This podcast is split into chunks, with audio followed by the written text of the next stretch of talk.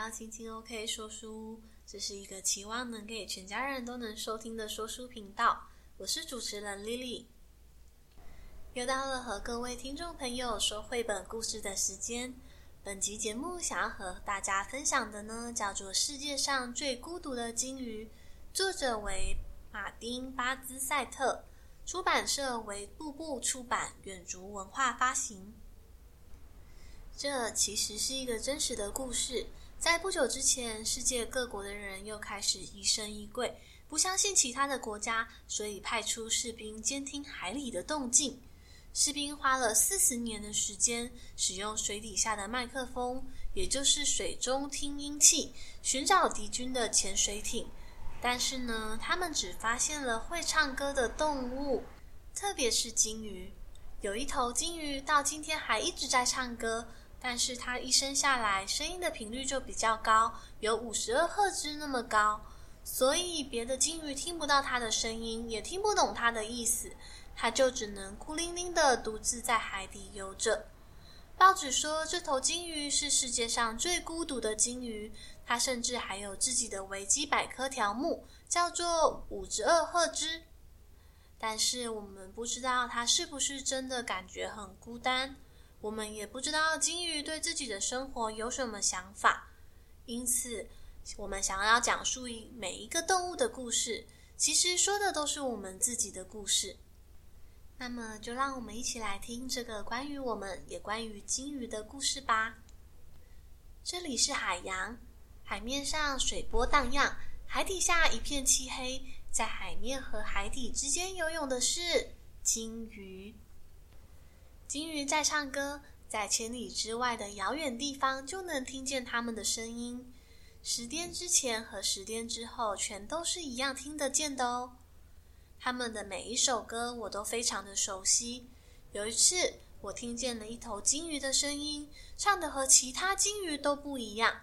它的声音比较高，而且孤零零的独自在游泳。有时候我会想象这只鲸鱼出生的情况。他从妈妈的肚子里出来，看见了海水湛蓝的光。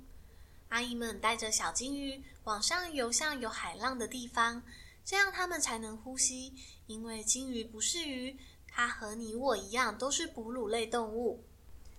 海浪上方的空气很温暖。夜晚降临了，满天的星星隐隐闪烁着。阿姨们说：“你看，空中仿佛聚集了好多鲸鱼。”那些鲸鱼眼睛闪耀着晶晶亮亮的光芒哦。小鲸鱼一边吸着母亲的奶水，一边聆听着父亲的歌。阴天后，小鲸鱼也能一起唱歌了。它的歌声优美动听，只有鲸鱼才能唱得这么美妙。可是它唱得太高了，所以谁也无法听得懂。父亲说：“啊，它这个样子。”简直跟哑巴没有两样。母亲则是继续往前游，海里没有围墙，水底下也没有筑起的篱笆，每个客人都受到热烈的欢迎。唯独除了捕鲸船，只要捕鲸船一来，鲸鱼们都躲起来了。只要洞穴里空气足够，它们会躲进很深很深的洞穴里。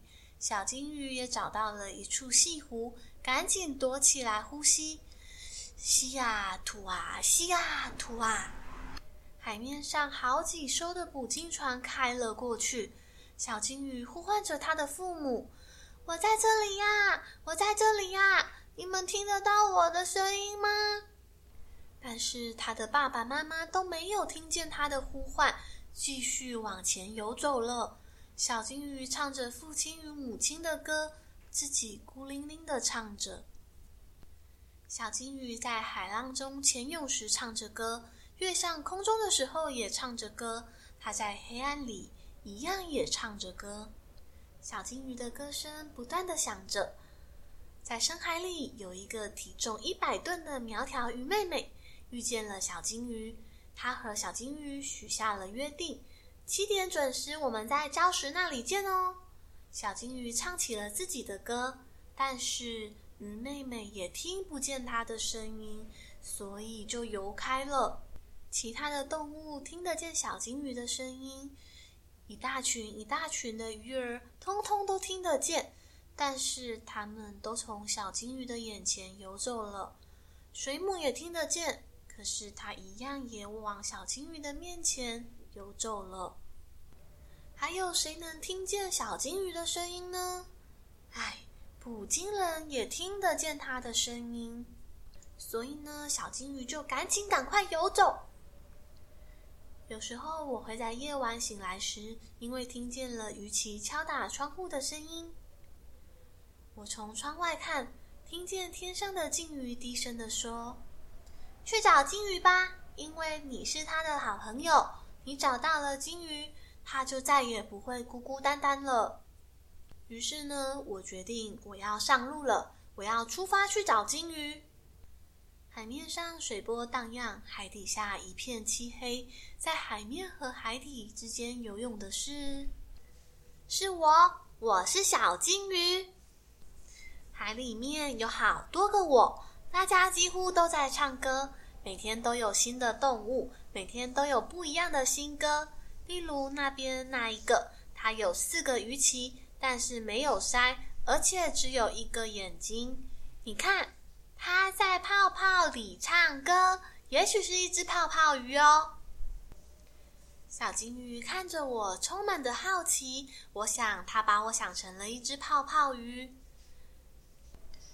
等等，我想对它说：“嘿，你呀，就是你，你听得到我的声音吗？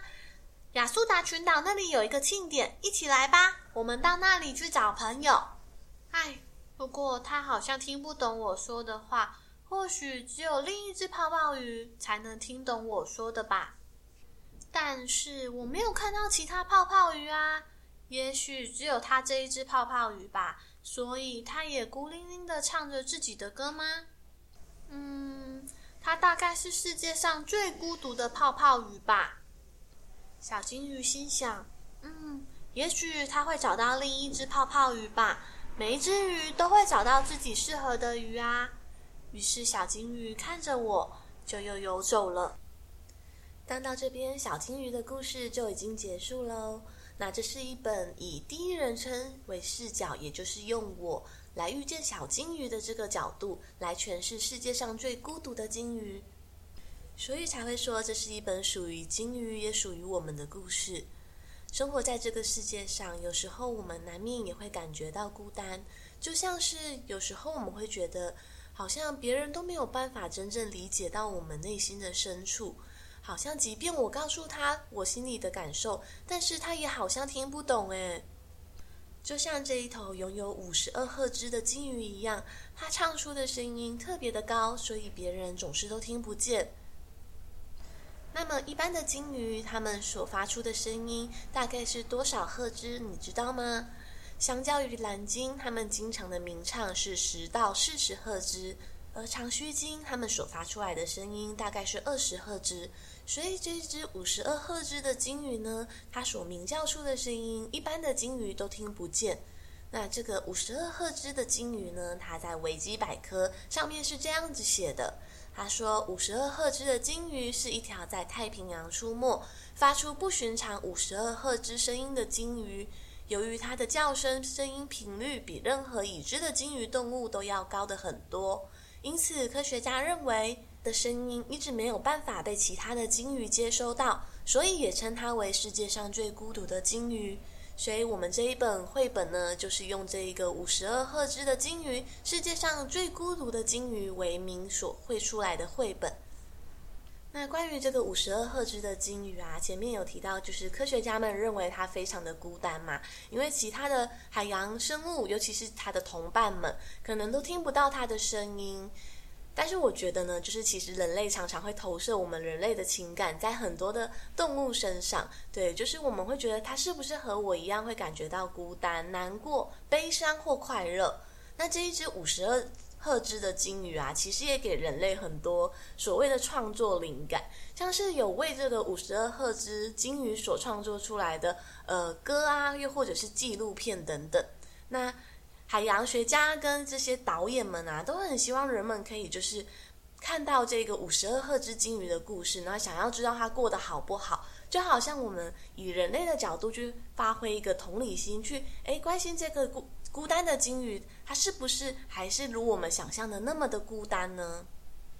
不我们会有这样的想法呢，也其实很有可能只是投射我们人类内心渴望爱，还有渴望被陪伴的那种情感。所以这只五十二赫兹的鲸鱼啊，它到底孤不孤单？其实还只是个大哉问。对，就是还保留了一个问号。那关于这个呃鲸鱼呢，我们谈到我们绘本的故事线里面，不知道各位听众朋友有没有注意到，就是这只小鲸鱼，它虽然跟着爸爸妈妈唱着不一样的歌，就是它唱歌，它的爸爸妈妈也听不到，但是它的选择是什么？它继续唱着自己的歌。对，那还有他后来好像终于遇到了一个苗条鱼妹妹，好像有没有可能发展成爱情？对，但是后来结果对方也听不到他的声音，所以又游走了。但是他还是怎么样？对，他还是继续选择唱着他自己的歌。对，我觉得关于这一点啊，我觉得故事的设计很巧妙，就是。这一只鲸鱼，它并没有因为别人听不懂或者是听不见它的声音，它就不唱歌了。对，那我觉得就就好像就是我们人与生俱来都有一些自己独一无二、跟别人很不一样的地方。那有时候我们可能会觉得说，哎，太害怕自己跟别人不一样，所以要把自己别人跟别人不一样的地方藏起来。但是有时候这样的隐藏呢，反而会让自己失去了独特性。就好像，如果这一只五十二赫兹的鲸鱼啊，如果它都不再鸣叫了，那我们人类可能就没有办法发现它。不过，就算是我们人类没有发现它，我相信这一只五十二赫兹的鲸鱼还是会活得好好的。所以，关于这个五十二赫兹的鲸鱼，它非常能够跟自己相处，然后非常自得其乐。其实，我觉得这是一件就是很懂得跟自己相处的一种相处艺术。对，那。在这本绘本故事里面呢，就是有一个很特别的地方。如果就是有画面的话呢，可以看到这个五十二赫兹的金鱼啊，它在绘本里面出现的时候呢，是一个彩色像彩虹形态的状态所出场的。对，那我觉得这就好像是这个绘本的绘者啊，他刻意要让。大家看到哇，它其实这只五十二赫兹的鲸鱼虽然跟其他鲸鱼都不一样，但是呢，只要它看中自己的价值，它依然是闪闪发光，非常独一无二，非常漂亮的。对，那不得不说，这本绘本的画面真的非常的漂亮，对，就好像看到海底世界那么的精彩。对，那这本绘本故事呢，就是我也会把它写成阅读心得，到时候会稍微解录一下，就是。绘本的画面，对，就是读者也可以去欣赏，就是部落格的文字版本，就可以看到就是这本绘本的绘画风格跟它漂亮的画面。但是如果想要看完整的故事，当然还是要去收入跟买这一本绘本喽。啊，不知道各位有没有发现，就是最后那一只泡泡鱼到底是谁呀？对，那其实啊，就是在绘本的画面里面呢，其实就是一个人，他穿着潜水装，所以他才会说，哎，这个呃泡泡鱼一直吐出泡泡。那绘本上还有怎么形容？他说，哎，这个泡泡鱼有四个鱼鳍，但是没有鳃，而且有一个眼睛而已。对，那对照绘师就是绘本的绘者所画出来的画面，可能会比较容易看见。对，就是因为它的四个鱼鳍就好像。小金鱼把我们人类的四肢，就是手脚想象成就是鱼鳍，对，那没有鳃，就是诶，怎么没有看到它的鳃呢？对，那还有故事中有一个地方有提到一个呃很特别的自然景观，叫做西湖。对，那潟湖呢，就是它的中文字写法呢是三点水旁边加一个写字的写。那在台湾的七股，台南那边也有所谓的西湖的景色。那西湖究竟是什么呢？